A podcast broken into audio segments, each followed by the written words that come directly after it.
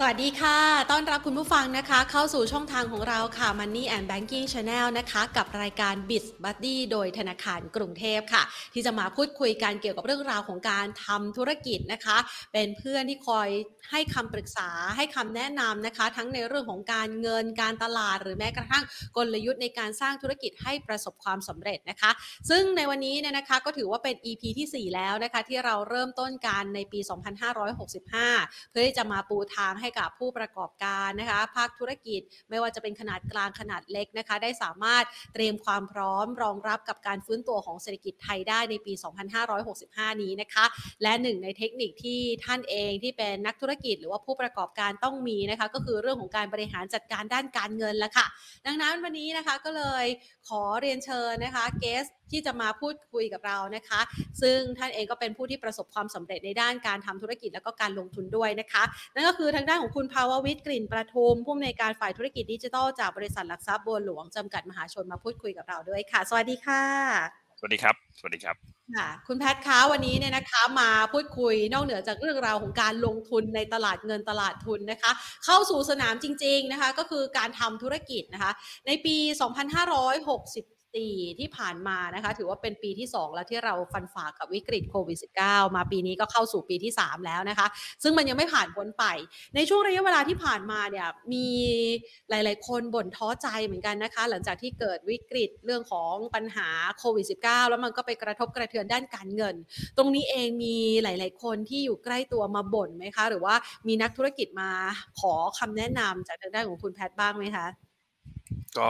มีครับ เพราะว่าผมก็ค่ะจริงๆก็ลงทุนพวกหุ้น SME นอกตลาดด้วยนะครับ ค่ะที่เขาอยากเข้าตลาดหุ้นนะครับอือฮึซึ่งผมว่ามันเป็นเป้าของคนรุ่นใหม่เนาะนะครับ ปัจจุบันคือถ้าใครเข้าตลาดได้ก็นะก็อาจจะร่ำรวยร่ำรวยนะครับ ค่ะซึ่งปัจจุบันเนี่ยผมว่าสิ่งที่ต้องมองคือว่าธุรกิจเนี่ยที่เขาคุยกันเนี่ยมันคือมันมันเป็น K shape K shape เป็นรูปตัวค่ะ K นะครับ มันหมายความว่าไอ้ไอ้ตัวที่ธุรกิจที่ดีเนี่ย มันจะยิ่งดีเข้าไปอีกนะครับ แต่ไอ้ส่วนที่มันไม่ดีเนี่ย มันจะเป็นขาเคล่างอะนะครับอืมเคล่างเนี่ยปัญปัญหาก็คือว่าคือ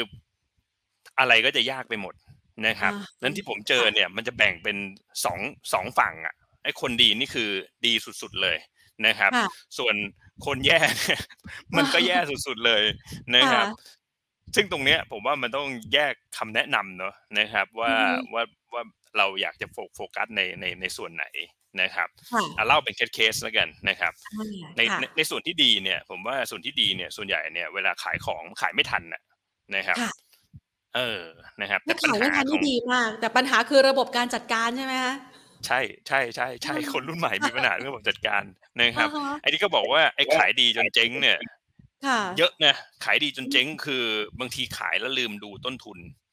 ค่ะนะครับ คือเราเห็นแบบอะผมยกตัวอย่างเลยอย่างพิมพ์รีพายอย่างเงี้ยนะครับอ่าเออขายแบบมหาศาลเลยตอนนี้ออนไลน์แบบถ้าเกิดทำใครทำทำดีๆ เนี่ย ผมว่ามันสามารถที่จะคือ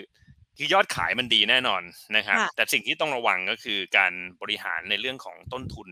นะครับ อันนี้สำคัญมากนะครับ เราจะเห็นเนาะในในพวกแบบออนไลน์ที่เขาบอก ซื้อถองซื้อสองแถมสามห รือซื้อห้าอืมแถมสิบอะไรเงี้ยค่ะ รู้สึกของแถมมันคุ้มกว่าที่เราซื้ออีก ใช่ใช่ค่ะใช่อือฮะคือไปเจอรุ่นน้องกลุ่มหนึ่งไม่ไม่พูดชื่อแล้วกันนะครับเขาขายค่ะดีมากเลยนะ เป็นบริษัทอืมที่ใหญ่ใหญ่โอ้โหเติบโตมากแล้วก็แบบขายแบบ ผมว่าอันดับต้นๆของของแบบขายออนไลน์เลยแหละนะครับค่ะแต่ปีที่ผ่านมากับขาดทุนน่ะอ๋อนะครับค่ะคือเขาเรียกว่า ขายดีจนเจ๊งครับพูดง่ายอ่าฮะๆนะครัเป็บนเพราะว่าอะไรคะเขาถึงทำให้เขาไม่สามารถสร้างความสำเร็จจากยอดขายของเขาได้ค่ะ คือเรื่องการบริหารผมว่าต้นทุนเนี่ยอือฮึสำคัญ เพราะบางทีค่ะตอนแรกเราขายน้อยๆเนี่ยแล้วอยู่ดียอดขายมันปุ้มเข้ามาเนี่ย เราก็พยายามที่จะแบบว่าโอ้เร่งขายเข้าไปอีกโปรโมชั่นใส่แถมเข้าไปนะครับค่ะแล้วบางครั้งเวลาเราคำนวณผิดเนี่ยหลายๆอย่างที่มันมีคอสเนี่ยไม่ว่าจะเป็นค่าขนส่งเนาะ นะครับ ซึ่งปัจจุบันมันก็ค่อนข้างยากมากขึ้นนะครับค่ะไอ้เรื่องพวกเนี้ยผมว่าต้องใส่ใจเป็นพิเศษนะครับ คือดังนั้นถึงแม้ขายดีเนี่ยในในขาเคด้านด้านบนเนี่ยก็ยังต้องระวังนะครับ เพราะบางทีพอขยายเร็วเกินไปเนี่ย มันเจอวิกฤตบางทีเจ๊งได้เลยนะ ถ้าถ้าไม่มีเงินมามาเติมอะนะครับค่ะอันเนี้ยอันเนี้ยก็ต้องระวังนะครับ คือดีเกินไปก็ต้องระวังนะครับ อ่าอืมอันอันนี้ก็ต้องต้องต้องดูนะครับค่ะ เหมือนกับว่าก็สามารถที่จะสะดุดขากับเรื่องเล็กๆ น้อย ๆนะคะ แล้วก็ล้มไปไม่เป็นท่าได้นะคะสำหรับใครที่อาจจะอยู่ในช่วงของการกอบโกย ก็ต้องมีการวางแผนจัดการระบบหลังบ้านให้ดีด้วยนะคะ ทีนี้ในขาที่เขาแย่ล่ะคะ เราประเมินยังไงบ้างแล้วก็พบเจอในกรณีไหนมากเป็นพิเศษคะโอ้โหขาที่แย่นี่ผมว่าเออเยอะมากกว่านะครับใช่ค่ะก็ ได้รับผลกระทบโดยตรงเนาะจากจากโควิด แล้วจริงๆผมว่ามันแย่มาก่อนแล้ว เราต้องค่ะสังเกตธุรกิจเราให้ดีว่าเราสินค้าของเราเนี่ยสินค้าและบริการเราเนี่ยมันยังอยู่ในเทรนด์หรือเปล่านะครับ ถ้าเราขายไม่ดีเนี่ย ผมว่ามันมันต้องปรับตัวโดยด่วนนะครับ อย่างแรกมันเรื่องของการลดต้นทุนเนาะนะครับค่ะคือบางทีบางคนก็ทู่ซีเนาะทู่ทู่ซีทำไปเรื่อยแล้วแล้วหวังว่าแบบหลังจากโควิด เนี่ยมันมันจะดีคลี่คลายคือหวังกันไม่ได้นะค่ะ ยิ่งหวังยิ่งขาดทุนเนี่ยหลายคนละอืมนะครับอืมบางทียื้ออะยื้อยื้อจนแบบว่าไม่ไหวนะครับ ซึ่งสิ่งสำคัญเรื่องแรกเนี่ยมันต้องลดต้นทุนก่อนนะครับพอมันเจอวิกฤตเข้ามาแบบเนี้ยคือตลาดบางทีตลาดมันเปลี่ยนนะครับค่ะแล้วเราก็ไม่รู้ว่าตลาดเนี่ยมันจะกลับมาหรือเปล่านะครับจริงๆยังมีรุ่นน้องทำธุรกิจโรงแรมเนอะนะครับค่ะคือต้องบอกว่าโดยโดนธุรกิจโดนโดนโควิดเนี่ยโดยตรงเลยนะครับอือฮึคือ ไอ้โรงแรมแบบแบบเดิมเนี่ยผมว่าเหนื่อยนะแต่เดี๋ยวนี้มันมีโรงแรมรูปแบบใหม่ อะไรพวกพวกแบบเนี้ยที่เราจะต้องก็คงคือมันมันอย่างผมยกตัวอย่างอะคร่าวๆก็คือว่าเขาไปเปิดในทำเลใหม่ ที่ต้นทุนค่ะจริง ๆ เนี่ยไม่ได้สูงมาก แล้วเป็นแล้วเป็นอือฮึทำเลที่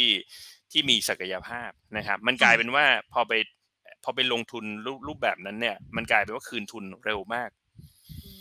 นะครับ ผมว่ามันมันก็คือช่องว่าง ดังนั้น วันเนี้ยถ้าเกิดเราอยู่ในธุรกิจไหนเนี่ยเราต้องหาให้ได้ว่าไอ้ตรงสวิตสปอตนั้นเนี่ยมันอยู่มันอยู่ตรงไหนนะครับ คือคนนอกธุรกิจเนี่ยผมว่าเราคือไปขอคำแนะนำคนนอกธุรกิจเนี่ยผมว่าเขาไม่รู้หรอกนะครับค่ะมันต้องอยู่ที่ว่าเราอยู่ในธุรกิจนั้นๆ โดยตรงนะครับ แล้วก็ต้องต้องต้องแบบหูตาต้องช่วงเนี้ยต้องพยายามสังเกตอะไรแบบอ่าเทรนด์มันมีตรงไหนที่มันสามารถที่จะทำได้แต่ที่ผมสังเกตนะที่มันดีๆ ก็คือว่ามันลงทุนไม่เยอะ นะครับค่ะแล้วโอกาสการคืนทุนนี่ผมว่าเร็วมากๆเลยนะครับ อันเนี้ยก็เป็นสิ่งที่ผมว่ามันต้องเป็นข้อสังเกตสำหรับคนทำธุรกิจเองนะครับ เพราะจริงเราอยู่ในธุรกิจมานานเนี่ย เราน่าจะรู้อยู่แล้วว่ายอดขาย ถ้าเกิดมันแย่มาตั้งแต่ก่อนโควิด เนี่ย แล้วตอนโควิดอืมก็แย่ลงไปอีกเนี่ย โอกาสที่จะทุกคนผู้ชี้ไม่ไหวแล้วนะใช่ใช่ค่ะใช่อ่าฮะมันมันต้องปรับตัวปรับ Product หรือว่าสินค้าบริการอะไรต่างๆเนี่ย มันต้องมีการปรับตัวนะครับ ค่ะ ก็อาจจะต้องมีการสร้างแนวคิดอะไรเพิ่มเติมนะคะ ในเรื่องของการปรับเปลี่ยนหาไอเดียใหม่ ๆ แล้วก็บริหารจัดการต้นทุนยิ่งถ้าหากว่าต้นทุนต่ำแล้วสามารถคืนทุนได้ไวในมุมมองของคุณภาววิทย์ก็ถือว่าเป็นสิ่งที่ดีเยี่ยมเลยนะคะ ในฐานะที่คุณภาววิทย์เองนะคะคุณแพทย์เนี่ยนะคะ ไปลงทุนนะคะ ทั้งในตัว หุ้นหรือว่าบริษัทจดทะเบียนต่างๆนะคะ รวมไปถึงการให้คำแนะนำด้วย เรามองว่าในปี 2565 นี้เนี่ยนะคะ มันพอจะเป็นมิตรกับธุรกิจไหนบ้างคะ ที่อาจจะเข้ามาช่วยในเรื่องของการเติบโต ล้อไปกับการฟื้นตัวของเศรษฐกิจได้นะคะผมว่าตอนนี้ปัจจุบันเนี่ยมันส่วนใหญ่ธุรกิจที่น่าสนใจเนี่ยคือการเป็นมันกลายเป็นว่าการทำธุรกิจคนรุ่นใหม่ ค่ะ นะครับ บางทีคนก็พูดกันนะว่าโอ้บ้านเราเหมาะกับโอ้โหทำเอ่อเหมือนที่พักคนชราอะไรอย่างเงี้ยนะครับคือธุรกิจแบบแบบนั้นเนี่ยผมว่าอ๋อเอาเข้าจริงเนี่ยมันยากค่ะเกินกว่าที่จะทำนะครับอืมเพราะว่าคนถ้าเรามาสังเกตแต่ละ generation เนี่ยนะครับ คือค่ะเราต้องสังเกตหัดสังเกตลูกค้านะครับอืมคนที่กล้าจ่ายเงินเนี่ยส่วนใหญ่เนี่ยตอนเนี้ยเป็นคนรุ่นใหม่หมดเลย นะครับ คือบางคนก็หาเงินง่ายเนาะบางทีหาได้มาจากคริปโต หรือว่าอ่าเทรดหุ้นอะไรเงี้ยคือบางทีได้ได้เงินมารวดเร็วเนี่ย เราจะเห็นว่าบางธุรกิจตอนเนี้ยรุ่งมากเลยนะครับ คือเราต้องสังเกตเทรนด์น่ะนะครับสำคัญค่ะมากนะครับ เพราะว่าอย่างคนคนรุ่นใหม่เนี่ย คือเขากล้าซื้อของอะ ค่ะเอออ่าถ้าเราไปดูเนี่ย คือเอาผมยกตัวอย่างนะ อย่างของเอ่ออย่างช่วงนี้นาฬิกาก็เทรดกันแบบหืมราคาแบบ แพงมหาศาล ซึ่งก่อนหน้านี้เราเราเคยจำได้เรื่องของรองเท้าผ้าใบอะไรใช่ไหมแต่แต่ค่ะก่อนรองเท้า Adidas Yeezy อะไรที่ราคากันเป็นแบบพุ่งมหาศาลเนี่ยคือมันเป็นมันเป็นเทรนด์ของธุรกิจรุ่นใหม่ คือพวกเนี้ยบางทีคนอ่าถ้าเราไปบอกคนทั่วไปเนี่ยเขาจะไม่เข้าใจนะหรืออย่างร้านกาแฟเองเนี่ยถ้าผมยกตัวอย่างเนี่ยร้านกาแฟเองเนี่ยร้านกาแฟธรรมดาเนี่ยเหนื่อยนะอืมนะครับ แต่แต่ถ้าค่ะร้านกาแฟเดี๋ยวเนี้ยมันจะมีร้านกาแฟรุ่นใหม่อะที่เป็น specialty เป็นอะไรอย่างเงี้ย ซึ่งค่ะบางทีแก้วละโอ้โหสามร้อยห้าร้อยอะไรอย่างเงี้ย คือมันเป็นมันเป็นสิ่งที่ผมว่ามันเราต้องพยายามหาในธุรกิจของเรานะครับ เพราะแต่เดิมเนี่ยถ้าเราไปคุยกับคนรุ่นพ่อรุ่นแม่เนี่ยเขาอาจจะบอกโหธุรกิจเนี้ยขายของอย่างนี้เหรอกาแฟแก้วละสามร้อยห้าร้อยไม่มีใครซื้อหรอกนะครับค่ะแต่ในความเป็นจริงตลาดมันมีนะครับ คือพวกเนี้ยมันต้อง develop ขึ้นมา นะครับ คือค่ะผมว่าความความลึกของลูกค้าเนี่ยมีมากขึ้นโดยเฉพาะคนรุ่นใหม่นะครับ คือเขากล้าที่จะเสพของที่มีคุณภาพมากขึ้นน่ะคือบางทีเราอาจจะมองว่าเราเราต้องการขายของดีราคาถูก ซึ่งผมว่าตอนเนี้ยจากนี้ไปเนี่ยมันไม่น่าจะเป็นเทรนด์นั้นละเออและการขายของดีราคาถูกเนี่ย ส่วนใหญ่มันเราสู้รายใหญ่ไม่ได้ค่ะนะครับ มันต้องเป็นของที่เป็น specialty แล้วก็มีความต้องการเฉพาะกลุ่มนะครับ คือ พูดง่ายๆว่าเจ้าของธุรกิจรุ่นใหม่สังเกตจะค่อนข้างมีความติดนะติดคือตัวเองคล้าย ๆ เหมือนแบบ เป็นผู้เชี่ยวชาญด้านนั้นเลยอะผมยกตัวอย่างว่าค่ะเป็นกาแฟเนี่ยบางทีเจ้าของอาจจะคั่วกาแฟเองก็ได้นะครับอ่าฮะแล้วมีกาแฟค่ะจากทั่วโลกมาแล้วก็เป็นพูดง่ายๆเป็นมันจะเป็นกลุ่มของเขาอะนะครับอืมคือธุรกิจแบบเนี้ยผมว่าจะเติบโตมากขึ้นเรื่อยๆนะครับ เพราะว่าบ้านเราเนี่ย ผมว่าหลายคนมองว่ามันไม่ได้ โหไม่ได้เราไปไม่สามารถแข่งกับเวียดนามจริงเราไม่ต้องแข่งกับเวียดนามนะครับค่ะเราเราไม่ใช่ manufacturing hub คือเราไม่ใช่อ่าฮะแบบว่า เออคุณดูแบบโหคนเวียดนามเขามีระเบียบวินัยเหมือนคนญี่ปุ่นอะไรเงี้ยแบบโอ้โหทุกคนแบบหืมใครทำงานแข่งขันแข็งแบบคนไทยไม่ใช่คนไทยติดมากค่ะนะครับ การติดมากเราต้องมองภาพว่าอย่างของเราเนี่ยประเทศเราจริงๆเนี่ยผมว่ามองเวลาเรามองแนวทางนะ ถ้าเราไปดูอย่างถ้าเทียบกับประเทศยุโรปเนี่ย ผมว่าเราคล้ายๆฝรั่งเศส ค่ะ ยังไงคะนะครับ อะฝรั่งเศสสังเกตไหมว่าของแพง luxury product อะไรเนี่ยอ่าฮะไวน์อะไรเนี่ยมันก็เกิดจากประเทศฝรั่งเศสหมดค่ะนะครับอ่าคือมันมีความพูดง่าย ๆว่ามีความลึกในเชิงของ Product นะครับมีความเป็นศิลปะมากกว่านะครับ คือค่ะธุรกิจทำนองเนี้ย service แนวพวกเนี้ยผมว่ามันจะเกิดมากขึ้นในบ้านเรานะครับสำหรับผู้ประกอบการเนี่ยคือมันต้องร่วมกับคนรุ่นใหม่ด้วย เพราะว่า เพราะเพราะเพราะเพราะสิ่งที่ผมพูดเนี่ยถ้าคนรุ่นเก่าเขาจะแบบเออไม่ไม่ไม่ได้หรอกแพงไปไม่มีคนซื้อนะครับ แต่จริง ๆ แล้วเนี่ยมันมันมีนะนะครับค่ะหรืออย่างอาหารเองเนี่ยที่เราแบบโอ้บางคนก็ไปเสาะหาโอมากาเสะทำหาหาอะไรที่แบบว่ามันเป็น special อะเนี่ยซึ่งสมัยค่ะก่อนของพวกเนี้ยเราส่งออกหมดนะครับอ่าฮะแต่เดี๋ยวนี้ผมว่าตลาดเราเนี่ยมีความสามารถในการบริโภคนะครับค่ะเราสามารถได้ของคือพูดง่ายๆ เราสามารถหาของที่มันมีพรีเมียมอะไรพวกเนี้ยพวกนี้ก็เป็นธุรกิจที่น่าจับตามองนะครับค่ะเรียกว่าต้องเจาะลึกเข้าไปในตัวลูกค้าสร้างประสบการณ์พิเศษให้เขาสร้างบริการหรือว่าสินค้าที่เหนือจากคู่แข่งหรือว่าแตกต่างจากเดิมนะคะ คือถ้าทำแมสเหมือนกันหมดจะไปแข่งกับเขาต้นทุนก็ไม่ได้แล้วนะคะ คุณแพทใช่เนี่ยใช่ใช่เหมือนอย่างก๋วยเตี๋ยวเรือธรรมดามันก็ไม่ได้ไง มันต้องเป็นอ่าฮะก๋วยเตี๋ยวเรือเนื้อวากิวอะไรเงี้ยหรือว่าแบบเป็น เป็นอะไรที่มันมันแบบมันมันมีความพิเศษอะนะมันคค่ะล้ายๆว่าเราต้องนักธุรกิจเนี่ยต้องมองตัวเองเป็นเหมือนมาคนทำงานศิลปะแล้วอะนะครับอืมคือตัวอย่างประเทศญี่ปุ่นก็ใช่นะนะครับค่ะก็มีความเขาเรียกมีความลึกในเชิงของ Product สินค้าและบริการนะครับ คือเราแข่งแมสไม่ได้อะผมผมว่าอย่างนั้นนะนะครับ แล้วแล้วความชัดเจนของบ้านเราเนี่ย มันก็จะมากขึ้นเรื่อยๆนะครับอืม ค่ะ ทีนี้มาดูบ้างนะคะ หลังจากที่เราได้เห็นนะคะ ภาพว่าเราอาจจะต้องคิดให้แตกต่าง หรือว่าต่อยอดจากสิ่งเดิมๆ เสริมสร้างประสบการณ์พิเศษนะคะ เพื่อที่จะทำให้กลุ่มลูกค้าเนี่ยยอมจ่ายเรา โดยเฉพาะอย่างยิ่งถ้าหากว่าในมุมมองของคุณแพทย์ก็คือ ณ ปัจจุบันนี้เนี่ยกำลังซื้อส่วนใหญ่ก็คือเด็กรุ่นใหม่เหรอคะแล้วในกลุ่มอื่นๆเนี่ยเขามีกำลังซื้อที่แตกต่างกันออกไปด้วยหรือเปล่าคะผมว่าตลาดคือมันอย่างที่บอกคนรวยรวยขึ้นอะ คนคนคือเราเราโฟกัสกลุ่มคนรวยรวยขึ้นแล้วกันนะฮะอ่าค่ะพูดอือพูดไปฮึมันเข้าการเมืองดูดิใช่ไหมคือค่ะคือกลุ่มคนที่มีตังค์มากขึ้นเนี่ยเขาเขาจะอืมมีรสนิยมการบริโภคที่ผมว่ามีความซับซ้อนมากขึ้นในเชิงสินค้าและบริการนะครับ คือเดี๋ยวนี้มันมันจะไม่มีแค่ของ เช่นสมมุติว่าคุณอยู่คุณซื้อคอนโดเพื่ออยู่มันมันอาจจะไม่ใช่แล้วไง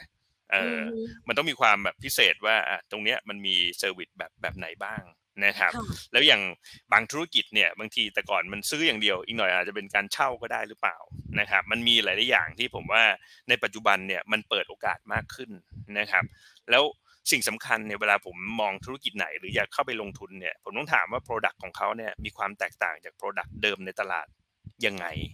ค่ะนะครับ คือถ้าเกิดเป็นสินค้าที่ใครบอกอ่าผมทำตรงนี้แล้วทำดีกว่าของเดิมในตลาดผมบอกไม่ไม่มีประโยชน์อือฮึนะครับ มันต้องมีความแตกต่างว่าแตกต่างยังไงนะครับค่ะแล้ว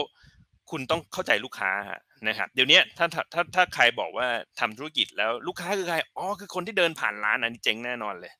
นะครับเราต้องบอกเลยว่าลูกค้าเนี่ยเป็นคนยังไง อ๋อ เป็นผู้หญิงนะ เป็น เป็นคนที่ทำงานออฟฟิศนะ มีรายได้ประมาณ คือพูดง่ายๆเราต้องเข้าใจกลุ่มลูกค้าแบบลึกซึ้งอะนะครับเราถึงจะสามารถที่จะ ออกสินค้าและบริการเนี่ยหรือไม่ว่าจะเป็นโปรโมชั่นต่างๆเนี่ยตอบตรงใจเขานะครับดังนั้นเชิงเชิงลึกเนี่ยผมว่าสิ่งสำคัญคือเราต้องมาดูว่าไอ้ target ที่เรา target เนี่ยลูกค้าเนี่ยมันเป็นใครนะครับไม่ไม่สามารถที่จะเป็นแบบสมัยก่อนเนาะที่เราบอกว่าเออทำอะไรก็ได้ของเราดีเดี๋ยวลูกค้ามาเองวันนี้มันไม่ใช่แหละนะครับจะหวังว่าสิ่งที่เราดีแล้วจะให้ลูกค้ามาด้านด้นหาเรานี่ก็ลำบากอยู่นะคะ ยกเว้นดีจริง ๆ แปลกจริง ๆ แล้วก็แบบโหต้องอร่อยจริง ๆ สมมุติถ้าเป็นร้านอาหารนะคะ ลูกค้าก็จะพยายามด้านด้นไปหานะคะ แต่ก็ณปัจจุบันค่อนข้างน้อยเต็มทีแล้วนะคะ ทีนี้เรามาดูว่านะคะ หลังจากที่เราสามารถที่จะสร้างธุรกิจนะคะ ในปี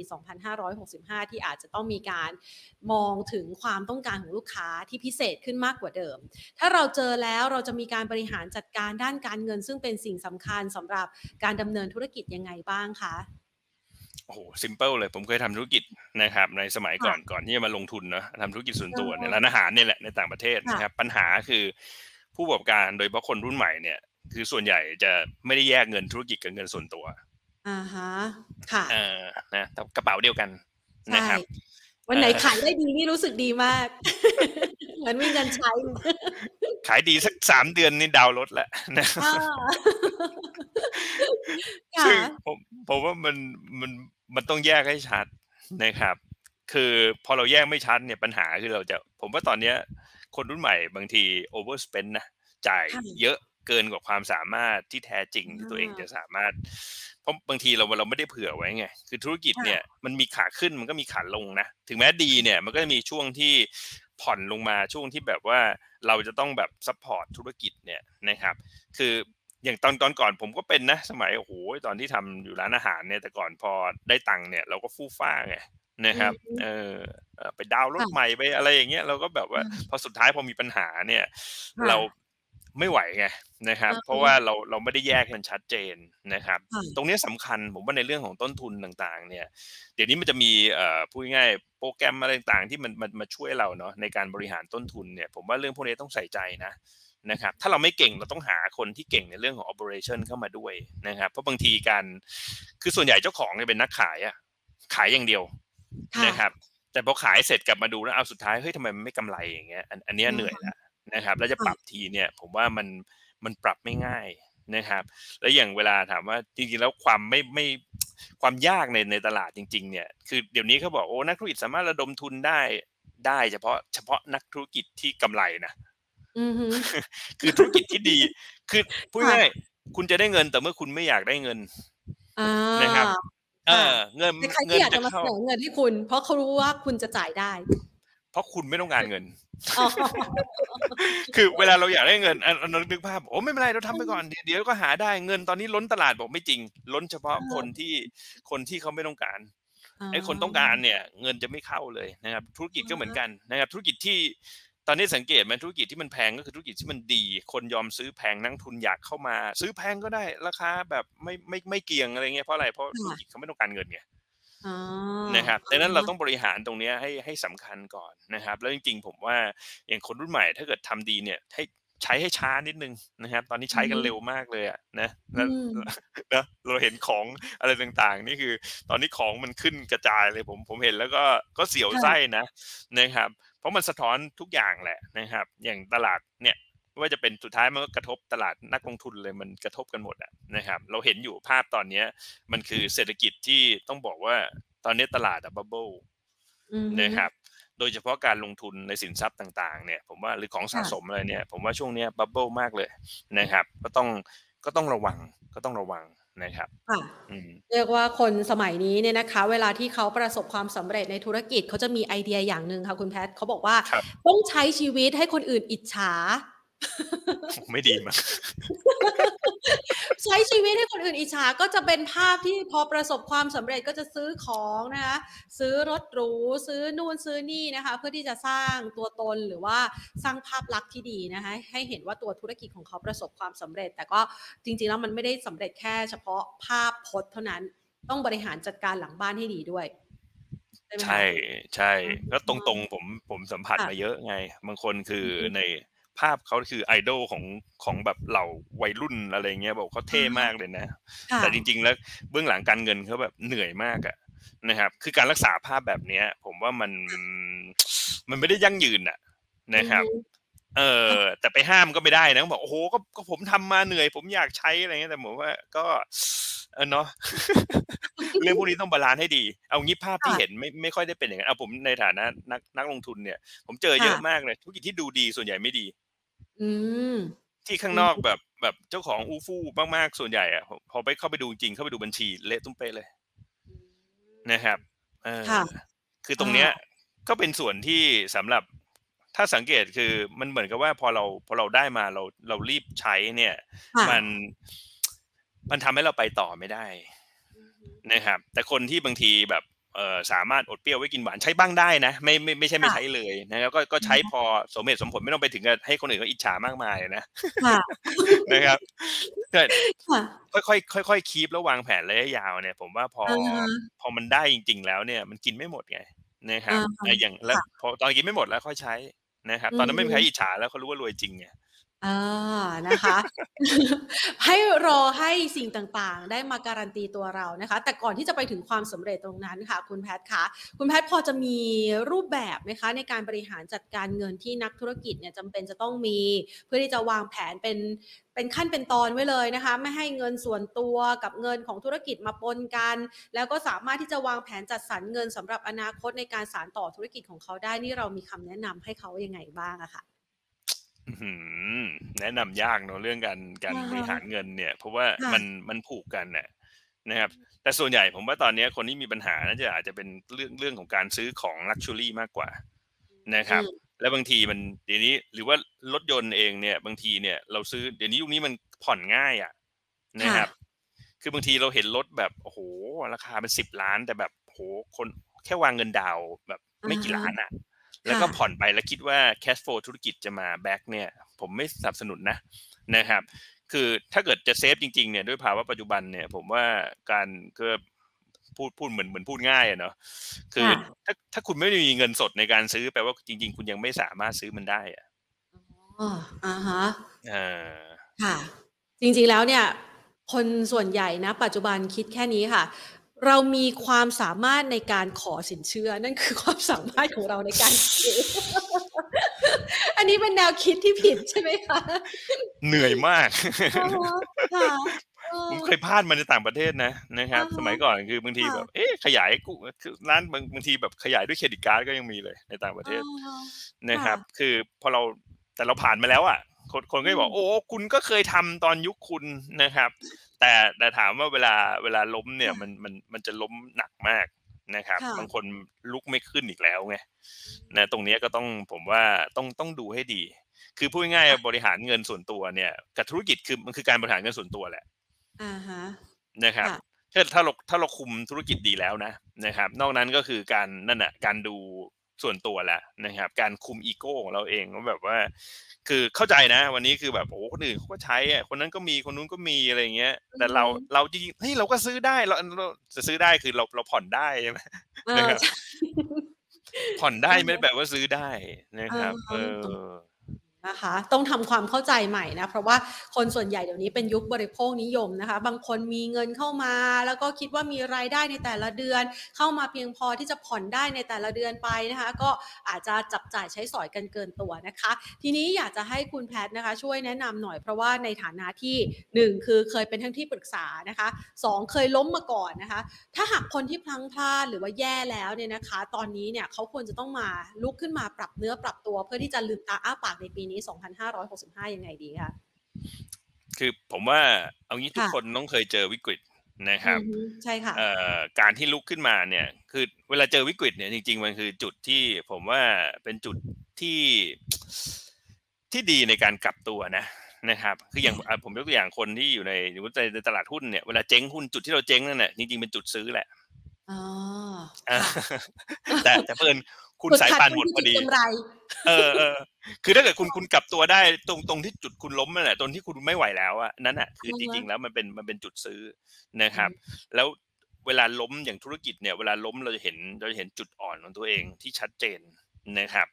ซึ่งถ้าเรียนรู้ได้จากตรงนั้นเนี่ย ผมว่าก็อย่าไปท้อนะนะค่ะคือยุคเนี้ยผมว่าล้มแล้วมันกลับมาใหม่ได้ง่ายกว่าสมัยก่อน นะครับโอกาสธุรกิจเลยเดี๋ยวนี้มันใช้เวลาจริงๆเนี่ยมันไม่ได้มันไม่ได้เยอะมาก เพราะถ้าเกิดธุรกิจที่มันแบบเออมันมันโดนแบบตลาดปังเนี่ย ผมว่าแป๊บเดียวอะที่เราเห็นเดี๋ยวนี้อายุน้อยร้อยล้านอะไรเนี้ยคือหาเงินได้นะร้อยล้านนะครับแต่ค่ะแต่ประเด็นก็คือว่านั่นแหละ เราคุณรักษาได้ไหมอะไรพวกอย่างเงี้ยเราต้องต้องมานั่งดูให้ดี นะครับอ่าค่ะนะคะก็สามารถที่จะลองมาประเมินดูนะคะ เพราะว่าจุดที่เราล้มเนี่ยคือจุดที่เรากำลังจะลุกในครั้งถัดไปนะคะ ลองประเมินหาปัญหาแล้วก็ปัจจัยต่างๆ ที่เข้ามาเป็นอุปสรรคของเรานะคะ ในปีที่ผ่านมาอ่าสุดท้ายนี้นะคะสำหรับปี 2565 อยากจะขอแรงบันดาลใจสำหรับคุณแพทนะคะ ที่จะให้ไว้กับนักธุรกิจเพิ่มเติมในปีนี้นะคะ มุมมองต่อเศรษฐกิจหรือแม้กระทั่งการปรับเนื้อปรับตัว จะแนะนำทิ้งท้ายไว้ยังไงดีคะ ก็คือทั้งธุรกิจแล้วก็การลงทุนนะ ผมว่าค่ะทุกทุกวิกฤตเนี่ย มันมันคือโอกาสหมดนะครับอืมถ้าเราไม่เห็นต้องพิจารณาตัวเองค่ะเออนะครับ คือเวลาที่คนอื่นดีเนี่ย แล้วเราดีเนี่ย อย่าอย่าคิดว่าเราเก่งไม่ไม่ไม่ได้มีประโยชน์เลยนะครับ แต่ถ้าเกิดตอนนี้กำลังแย่อยู่แล้วเราเห็นโอกาสเนี่ย อันนั้นนั่นนั่นคือจุดรวยของเราเลย จุดก้าวกระโดดนะครับค่ะและทุกวิกฤตมีเดี๋ยวนี้วิกฤตมันเกิดถี่ขึ้นเรื่อยๆอะนะครับ คือ ทุกวิกฤตผมจะมองหาโอกาสว่าโอกาสอะคืออะไรนะครับค่ะไม่ว่าจะเป็นการเอ่อสวิตชิ่งธุรกิจหรือว่าอะไรต่างๆเนี่ยผมมักจะผมมักจะทำตอนช่วงที่มันเป็นวิกฤตเลยค่ะนะครับ หรือเอาง่ายๆอย่างใช้เงินเนี่ย คุณลองใช้อืมช่วงที่คนอื่นวิกฤตดิถ้าคุณอืมสามารถซื้อตอนที่คนอื่นวิกฤตได้ ซึ่งเราก็คงวิกฤตด้วยอะนะถ้าเราสามารถซื้อได้แปลว่าคุณสามารถซื้อได้จริง ๆ นะครับ คือดังนั้นค่ะเนี่ย ให้มองจุดวิกฤตใหม่ว่า เวลาที่มันแย่ทุกอย่างมันแย่ตรงนั้นเนี่ยมันมันมันจะมีคือทุกจุดเนี่ยไม่ว่าจะเป็นทั้งตลาดหุ้นแล้วก็ธุรกิจเนี่ยมันจะมีคนรวยขึ้นตอนตอนจุดที่เป็นวิกฤตสุดๆนะครับ ซึ่งเดี๋ยวนี้มันเกิดขึ้นบ่อยมากพอวิกฤตปั๊บทุกคนบอกโอ้โหแย่มากเดี๋ยวคุณต้องนึกว่ามันมีคนรวยแล้วไอ้ค่ะอะไรจุดจุดนั้นคืออะไรนะครับ รอบนี้ไม่ได้เดี๋ยวรออีกวิกฤตหนึ่ง นะครับค่ะถ้าเราหัดสังเกตเรื่อยๆเนี่ย ผมว่าเดี๋ยวคุณจะต้องเจอนะครับ รอบมันต้องมีรอบหนึ่งที่เป็นรอบของคุณน่ะนะครับอ่านะคะเรียกว่าฝึกถ้าหากพูดง่าย ๆ นะคล้าย ๆ อย่างนี้ไหมคะ ฝึกมองโลกในแง่บวก ในเวลาที่เรากำลังเจอปัญหาที่ท้าทาย และพัฒนาจุดบวกนั้นให้กลายเป็นโอกาสครั้งใหม่สำหรับธุรกิจของเราให้ได้นะคะใช่ใช่นะคะ ขยายเมื่อวิกฤตอะซื้อของค่ะเมื่อวิกฤตอืมนะคะแล้วถึงจะเป็นการ confirm ว่าเราเนี่ยแข็งแกร่งจริง ๆ ในช่วงวิกฤตที่เกิดขึ้น ใช่ใช่ครับค่ะ ได้เลยค่ะวันนี้นะคะ ขอขอบคุณคุณแพทย์มากเลยนะคะ ที่มาให้ไอเดียนะคะ พร้อมกับเล่านะคะโอกาสแล้วก็เขาเรียกว่าความพลังพลาดที่เคยเกิดขึ้นในช่วงที่ผ่านมานะคะ ให้มาเป็นข้อคิดแล้วก็แรงบันดาลใจให้กับนักธุรกิจนะคะ ในรายการของเรานะคะ วันนี้ขอบพระคุณค่ะ สวัสครัดีบค่ะ ครับ สวัสดีครับนะคะคุณผู้ชมก็ลองนำไปปรับใช้นะคะ เชื่อว่าได้หลากหลายไอเดียเลยนะคะ ที่จะนำไปใช้กับธุรกิจของท่านนะคะ สิ่งหนึ่งเลยก็คือสำคัญในเรื่องของการบริหารจัดการเงินนะคะ มองในเรื่องของต้นทุนนะคะ พร้อมกับมองหาโอกาสใหม่ ๆ นะคะ เปลี่ยนวิกฤต ที่เราเผชิญอยู่ให้กลายเป็นโอกาสครั้งใหม่ในการทำธุรกิจของท่านให้ได้นะคะ แล้วท่านจะสามารถยืนได้อย่างแข็งแกร่งในปี 2565 นี้แหละค่ะ นี่ก็เป็นข้อคิดนะคะที่ฝากกันเอาไว้จากคุณแพทย์ภาววิทย์นะคะ กลิ่นประทุมผู้อำนวยการฝ่ายธุรกิจดิจิทัลจากบลบัวหลวงค่ะ วันนี้หมดเวลารายการเราแล้วนะคะ สวัสดีค่ะ